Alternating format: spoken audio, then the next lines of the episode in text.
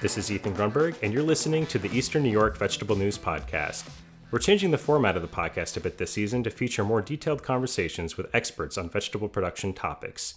Today, we're joined by Cornell University Assistant Professor of Weed Ecology and Management in Specialty Crops, Dr. Lynn Sosnoskie, to discuss the challenges posed by Palmer amaranth, water hemp, and other herbicide resistant weed species in vegetable crops. Before we begin, just a reminder that the inclusion of any pesticide names is for educational purposes only and does not imply an endorsement of that product. We do not attempt to give specific chemical recommendations. Product labels can vary by state and county and must always be followed. The label is the law. With that, thanks for joining us today, Lynn. Thank you. I'm happy to be here. So, Lynn, you uh, you've been in your position at Cornell for a couple years now, but you're still getting to know a lot of the growers in the state, especially out here in Eastern New York. So let's start out by giving you an opportunity to introduce yourself and uh, some of your research focus. Thanks so, so much, Ethan. So I'm a new professor at Cornell University. I'm located at Geneva at the Agritech campus, uh, and I've most recently come from the University of California system. I've been in my position for about two years, uh, coming September, because of the COVID pandemic. This is my first full research season.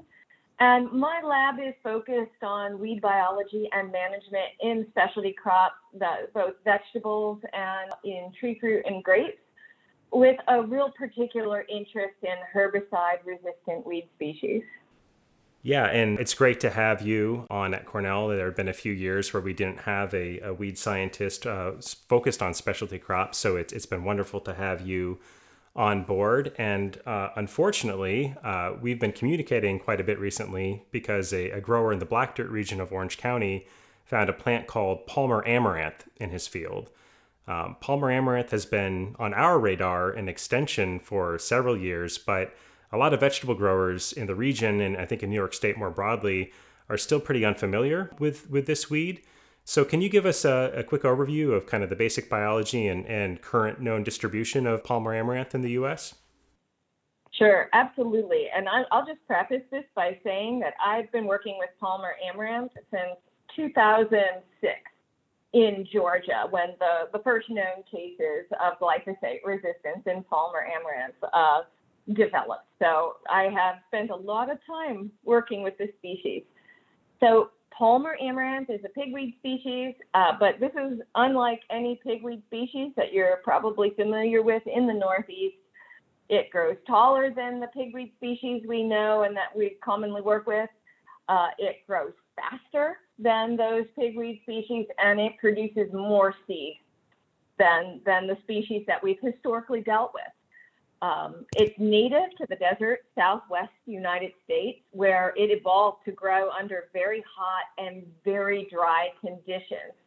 That being said, its distribution is not limited to that part of uh, North America. It is now found throughout the United States. It's been reported in Canada as well as some other countries internationally. And with climate change, its global distribution is projected to expand and it's projected to move increasingly towards the, the poles. It's an annual species, meaning that it completes its life cycle in a single year. And I wasn't kidding when I said that it grows fast and it grows tall. Uh, I've evaluated Palmer amaranth growth in both Georgia and California, and this species can grow up to an inch per day under ideal conditions, and it can reach heights of 8 to 10 feet. Plants that are growing by themselves can get enormous volume to them and can produce stems that are about the size of my wrist in diameter. And I know that doesn't necessarily mean much because you can't y'all see me, but you know, we're, we're, we're talking, you know, a couple inches in diameter. Unlike many of the pigweed species like redroot pigweed or smooth pigweed or Powell amaranth that we might be used to dealing with in New York, Palmer amaranth produces male and female flowers on separate plants. And we call this being dioecious. Uh, and the female plants have been reported to produce up to a million seed per plant which really leads to the development of really oppressive seed banks. Dense stands of Palmer amaranth can prevent people and equipment from moving through the field. Um, you know, we could bring cotton harvesters to a halt in, in Georgia with really, really significant infestations. So that's going to re- obviously impact yield potential through competitive interactions, but it's going to impact harvest efficiency. Um, if you're looking to, to, to identify, if you're worried about this species, to identify Palmer amaranth, there's a few characteristic traits that set it apart from other pigweed species. It has diamond shaped leaves.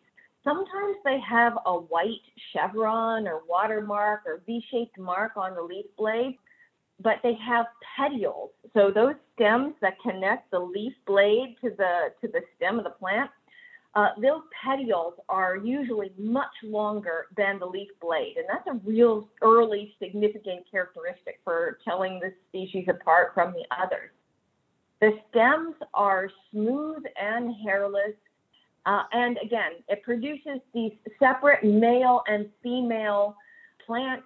And the female flower heads, you're going to know them if you grab them because the, the female flowers are associated with really sharp bracts that can, can stab you and, and hurt a little bit. But if you go and Google Palmer amaranth identification, really, you're going to find a lot of web pages out there because this is a weed of concern throughout the United States. And those web pages are going to have pictures highlighting these traits.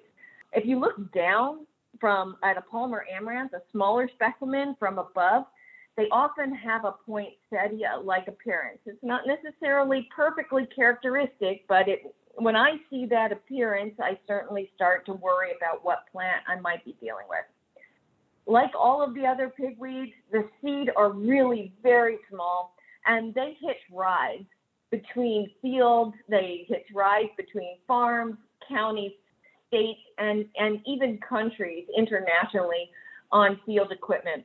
A lot of our farm equipment is greasy, and these little seeds just get stuck to that grease and, and they move around. Uh, and that's really a, a, big part of how we're distributing this species uh, across time and space. Well, you, you gave uh, a really great description of some of the characteristics and traits to look for to help identify Palmer amaranth in the field, but I'll certainly confess you know, I had seen plenty of images of it sort of casually over the years as, as we've been watching Palmer Amaranth move closer and closer to to the eastern New York region. But when I got the call to go out to the field, I was absolutely out there with a diagnostic guide, open on my phone, trying to go through step by step just to make sure that that we were dealing with Palmer. Um, and I'll make sure in the episode description to include some links to some of those resources that you referenced as well. There are really great identification guides available online. You know, you, oh, sorry, go ahead. Oh, and I just want to say is that we are in the process of actually developing a pigweed identification booklet for here in New York. I have a graduate student and she is taking pictures of all of the different pigweed species that we have growing in New York. She's getting really good high definition you know, image, high good image resolution pictures. And we're going to be putting together a little booklet for pigweed ID. And we're also really hoping to work with uh, Yu Jiang, one of our, our professors here at Cornell University, to actually get 3D images of the different pigweed species as they're developing and we're going to be building a website for pigweed ID. And, and with those 3D images, you'll be able to see the differences in the architecture and the structure, in addition to just pictures of leaves and cotyledons and petioles and flowers. Uh, so we're really hoping that that's going to, to help with pigweed ID and look for that from the end of, of this year on. That's, that's our goal right now. Yeah, that's that's great. Once that resource is available, we'll make sure to share it with the, the growers in our, our region as well. You did mention glyphosate resistance and, and that first identification of glyphosate resistant traits in, in Palmer amaranth when you were working in, in Georgia. And, and it does seem like uh, Palmer amaranth is particularly adept at uh, developing resistance to herbicides and has developed resistance to multiple uh, types of herbicides. So, could you talk a little bit more about you know which herbicides are no longer effective in managing palmer, and and maybe talk a little bit more about why exactly it is that this species is so adept at developing resistance to herbicides? Right. So the, the distribution of herbicide resistances definitely varies uh, among populations throughout the, the United States. We do know that glyphosate resistance, or resistance to glyphosate, and resistance to the ALS inhibiting herbicides, the WSSA group 2 herbicides, is really widespread. Uh, but there are Palmer amaranth populations in the US that have also developed resistance to the photosystem 2 inhibitors like atrazine, the HPPD inhibitors, the PPO inhibitors, those are the group 4, the auxinic uh, herbicide, so that's going to be uh, 2,4-D and dicamba.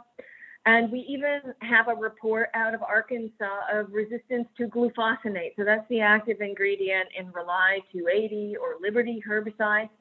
Now, again, not all of these resistances are found throughout the US, but we definitely have seen these resistances develop somewhere. Uh, and we do know that resistances, that Palmer amaranth can also accumulate resistances. So we have what are called multiple resistant populations. So populations that are resistant to not just one herbicide, but multiple herbicides. So like glyphosate and the ALS inhibiting herbicides or glyphosate and the photosystem 2 inhibiting uh, herbicides.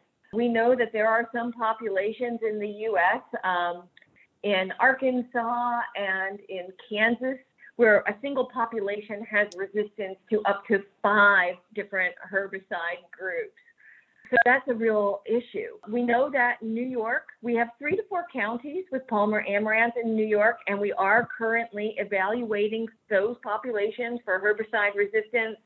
Right now, we've screened one of those counties, and we definitely know that that, that population is resistant to glyphosate, and we suspect to the ALS inhibiting herbicides. And you know, we're, we're evaluating other modes of action. Uh, we're evaluating dicamba. We're evaluating the PPO herbicides to, to, to really get a, a better idea of what the spectrum is. With respect to the development of resistance in Palmer amaranth, being a dioecious species, i.e., having these separate male and female plants, that really facilitates the spread of traits you know, via wind dispersed pollen. And that includes the spread, the spread of detrimental traits, or at least detrimental to us, not necessarily to the weed, because obviously it wants to survive where these, these herbicides are being put out. But we know that we are spreading resistance traits via pollen through this obligate outcrossing. The species produces a lot of seed, and so that means that there's a lot of individuals who are going to be subjected to the selection pressure that herbicides impart, and, and that's going to increase our chances of finding these resistant individuals. So really, it comes down to this this obligate outcrossing, this you know depth of genetic variation, and then just the large number of individuals that can develop within these offspring and and just increasing our chances of finding that one who's resistant to the herbicides we're using.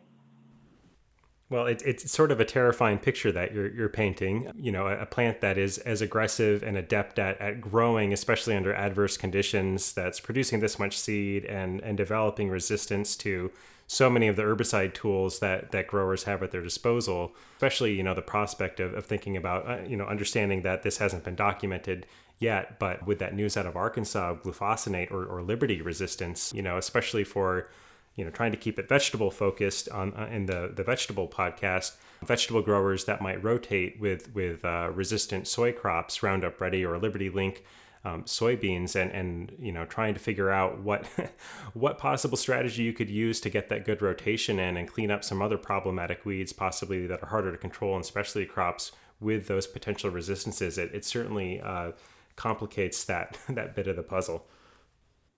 Yeah. So and, and this is some and that's why i'm so glad that you're having me on this podcast is because i, I you know i I do kind of want New York growers and I want Northeast growers to really be aware of the species because I've seen, you know, what it can do in in uh, in Georgia, you know, in our cotton and soybean production environments. I've seen Palmer amaranth in growing in competition with in younger tree nut orchards in California.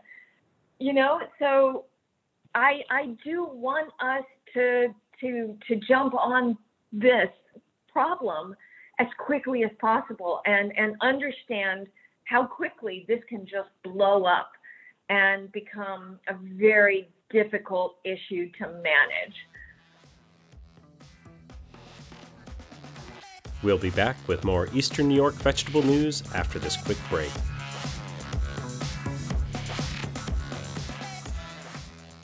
The Eastern New York Commercial Horticulture Program is one of the premier regional agricultural programs of Cornell Cooperative Extension, serving a large multi county area in the Champlain Valley, Capital Region, and Hudson Valley. The team's specialists work together with Cornell faculty and county based extension educators statewide to address the issues that impact the vegetable, tree fruit, small fruit, and grape industries. The Eastern New York Commercial Horticulture Program provides educational programs and information to growers and agribusiness professionals, arming them with the knowledge to profitably produce and market safe and healthful horticultural crops, contributing to the viability of farms and the economic well being of New York State. More information on upcoming programs, production resources, and enrollment options to receive our digital newsletters is all available online at enych.cce.com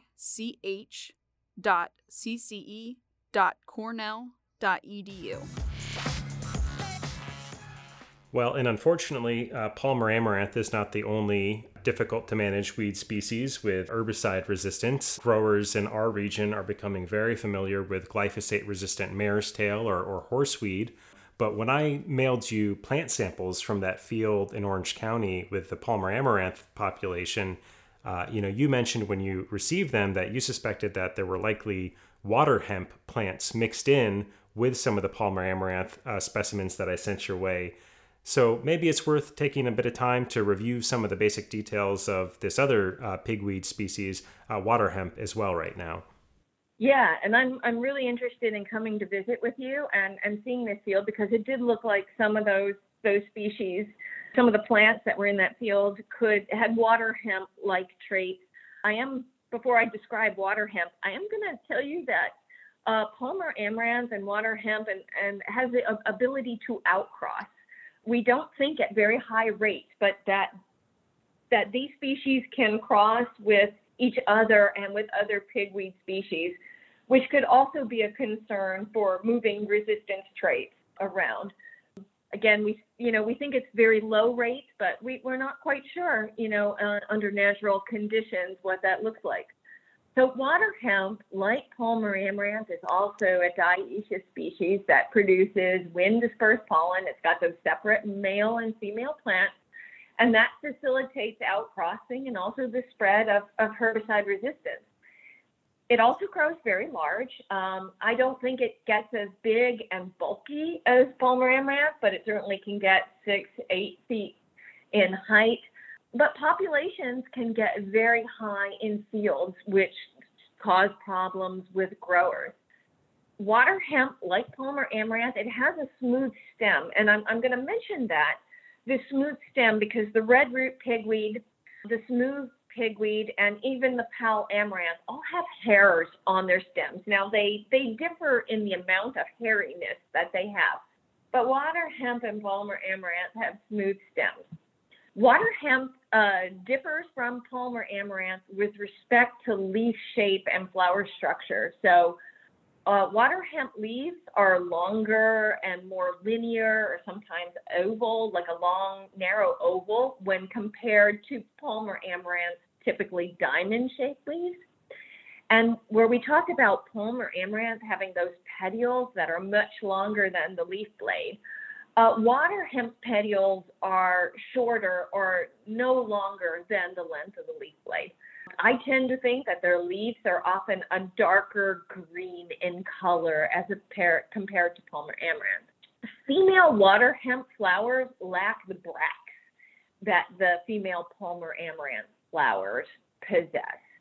Uh, but again, we talked uh, resistance with with Palmer amaranth. Resistance is also a problem with water hemp, and there's many populations that are resistant to the same herbicides and herbicide classes as Palmer amaranth. And we actually just screened, uh, we're starting to screen our pigweed species for their resistance profiles here in Geneva, and a water hemp population that we collected from Phelps uh, was resistant to glyphosate, was resistant to two ALS inhibiting herbicides. It could still be controlled with glufosinate, so Rely 280 or Liberty.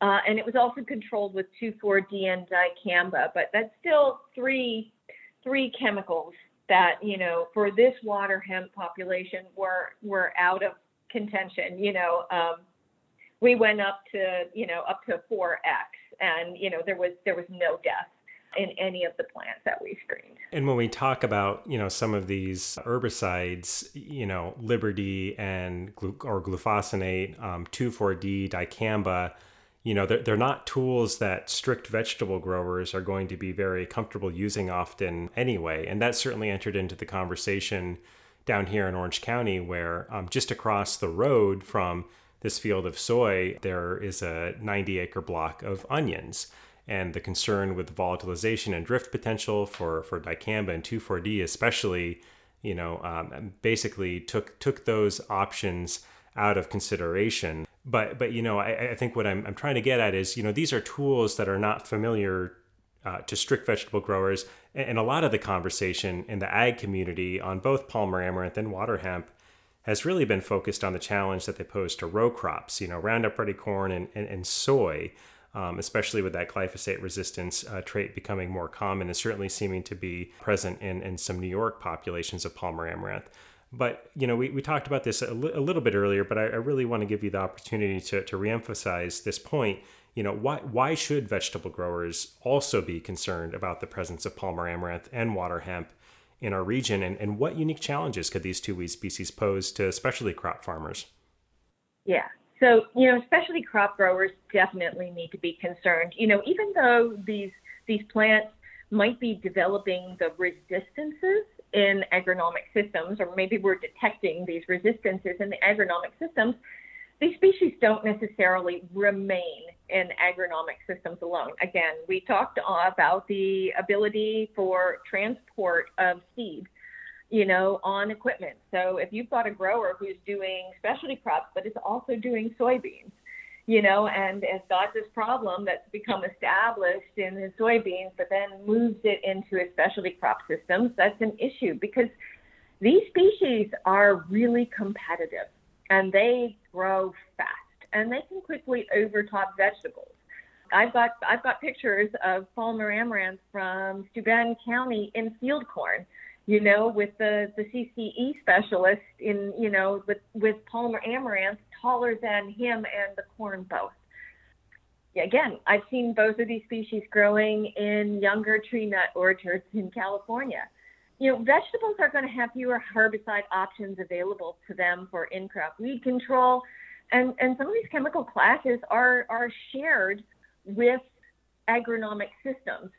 So resistances you know, that develop in agronomic systems could impact the herbicide options in the in rotational commodities. You know, and but also if if if agricultural systems are growing, you know, nearby vegetable systems, and that's because of proximity is taking tools off of the table. Well, you know, that means that we've got, you know, fewer, you know, fewer tools available you know, which means that we're just allowing these populations to to grow and potentially expand.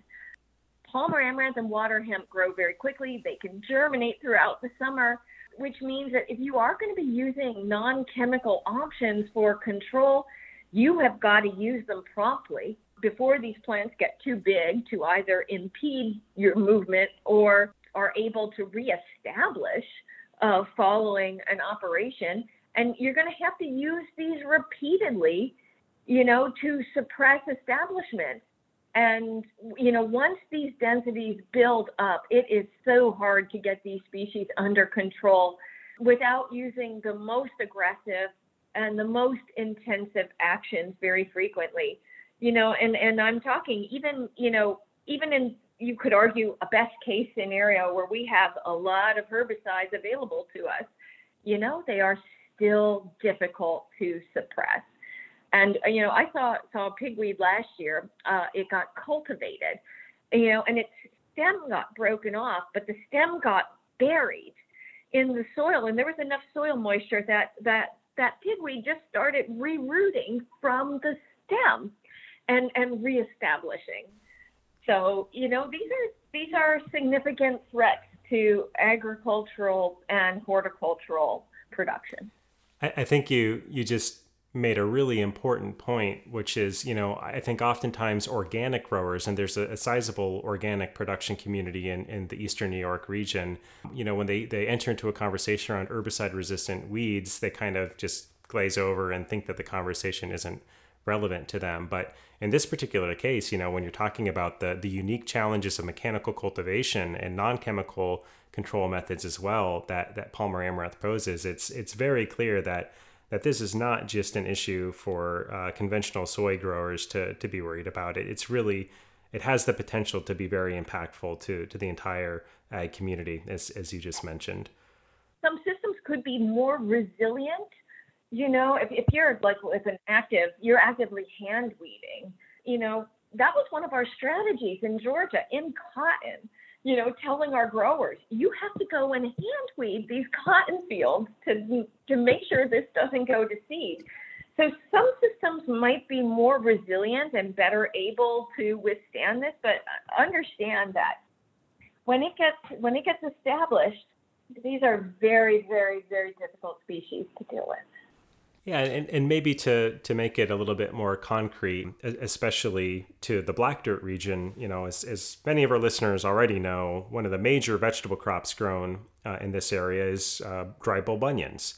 And uh, unfortunately, one of the adjacent fields to this uh, soybean field down on the black dirt, uh, it does seem like there are some Palmer amaranth species popping up in that grower's uh, onion field. And everything that you've described today in terms of it being very quick to grow. You know, uh, the, the grower reports seeing it jump an inch a day under hot conditions. And, and this grower is using a lot of the post emergent typical onion herbicides uh, Gold, the oil based Goal 2XL, Buctril, Basagran, uh, intended for, for nutsedge, um, but a lot of different post emergent options. And unfortunately, uh, it seems like he's managed to, to hurt the, the Palmer amaranth, but it is persisting. And so I, think maybe if we could spend just a minute talking about what strategies onion growers may be able to use to protect themselves from Palmer amaranth and water hemp next season, it, it might be a, a, helpful conversation to have now because I, I, do fear that it's going to become more of an issue down here locally uh, next year. Yeah, so your onion herbicides are obviously going to be really limited. You know, that's kind of the nature of the game. Um, and with the, the PPO herbicides are, are going to be some of your best available options. Um, but you're going to have to make sure, you know, applications are timely and according to label to, to maximize uh, the performance for suppressing uh, these species. I, I think, you know, really the, some of the best strategy for, for managing this is not looking at a single crop you know you have to be focused. Yeah okay so what what tools would i have available in onions for for management? But we're really going to have to be thinking about all right what can i rotate with? You know what are my crop rotation strategies to to maximize weed suppression? We have to be thinking about palmer amaranth and water hemp not just in the our crop of interest but what are our best rotational systems? And I know that can be hard when you know you've got contracts to make and, and you know like economically it's it's it's tough but we have to be thinking about what are going to be the the systems that are going to give us the most options for either chemical or physical management of these weeds in rotation and you know focus on preventing these plants from setting seed if you think you have palmer amaranth in your field and you know you can you can you've got a small maybe you've got a small patch or a few individuals get get rid of them. Get them out of your field. Prevent them from setting seed. All weed control performance is going to decrease as weed density increases and and that doesn't matter what strategy you're using whether it's chemical or whether it's it's physical you know, it's a numbers game. The the more individuals that are left in the field, you know, the greater number of individuals that are going to survive your control efforts, and your costs are going to go up too. The more the more plants that persist. So if, if you see them, get them out. Do not let these go to seed. The, the best way to to manage this problem is to prevent it from getting established in the first place. And and yeah, I'm very cognizant what that could mean with respect to costs and effort and manpower. But we really we really need to be on guard with with these plants. That point about cost of production is is really critical too. I, I mean, not to keep going back to this one case in, in Orange County, but you know that grower did apply a, a post-emergent application of, of reflex at 1.25 pints per acre and and you know soybeans sometimes pay well sometimes they don't. In in a bad year that's going to be just enough even to that system where it may not make it profitable. And you know you can talk about other rotational benefits that are harder to quantify maybe in there but certainly just looking at the economics of, of soybean production for that individual year that one application alone is enough to kind of tilt the scales a little bit and, and make growers reconsider the, the economics of it. So um, absolutely that that cost of production point is is is really critical. And you you know you also mentioned if if a grower suspects Palmer amaranth population in their field, uh, absolutely go try to get rid of it at, at all costs um, before it becomes a complete carpet of, of Palmer in years to come. But what else can a grower do if they suspect that they might have Palmer amaranth or water hemp, um, for that matter, in, in their fields? So I think, you know, particularly with Palmer amaranth, because we still have it pretty limited within the state. It's in Steuben County, it's in Seneca County, it's in Wayne County, and now in Orange County. Call call me, contact me. My email address is lms438 at cornell.edu or contact you or your uh, uh, your local CCE crop specialist. We we definitely want to document the occurrence of of Palmer amaranth. We also want to know about water hemp, and we want to be able to collect seed if plants do persist in your field uh, to test them for resistance, and and that's going to help us, you know, work with you and your your crop advisors and your specialists to build a better management plan. We're interested in resistance in other weed species too. So I mean, if if you're like hey, my, you know, this plant isn't dying after this. Let let us know because this is what we're here for is to to really investigate herbicide failure and determine, you know, is it is it related to genetic changes in the plant that are, you know, causing herbicide resistance? You know, or is it is it a timing effect? Did you did you not use the right rate? You know, did were there some other application issues or was the plant too big at the time of application or were there adverse weather conditions? You know, we want to know uh, and be able to determine if, if there's some sort of application effort that we can change or, you know, hey, oh gosh, no, this is not going to respond well at this time or, oh geez, you know, we this is a, a herbicide resistance instance and we really need to, to document this and detail this. Uh, again, you can email me at Cornell. They can get in touch with you. They can get in touch with their other crop extension specialists. We did some screening. We did 30, 30 uh, populations of, of horseweeds last year just to, to, you know, I was new on board and we were just testing our screening efforts. And, you know, out of those 30 populations of horseweed, uh, 28 of them were resistant to Roundup. You know, almost you know, 27, 28 of them were resistant to the ALS herbicides we use in soybeans. We had two that gave us some funny responses to other herbicides that we weren't expecting that we need to investigate further. So to prevent these from becoming widespread in, in New York, we, we really need to, to, to evaluate them. We're starting to screen our water hemp now. We're screening the Steuben County of Palmer Amaranth right now. And Ethan, if, if the, the field goes to seed, the Palmer Amaranth go to seed that you're working with, well, we're going to be collecting seed from that too and screening it this, this coming fall, winter, and next spring. Well, let's let's hope it doesn't come to that, but I anticipate we'll be getting some seed into your hands this fall. Um, we've we've covered a lot today, uh, but is there anything else that uh, you'd like to add before we wrap up this episode?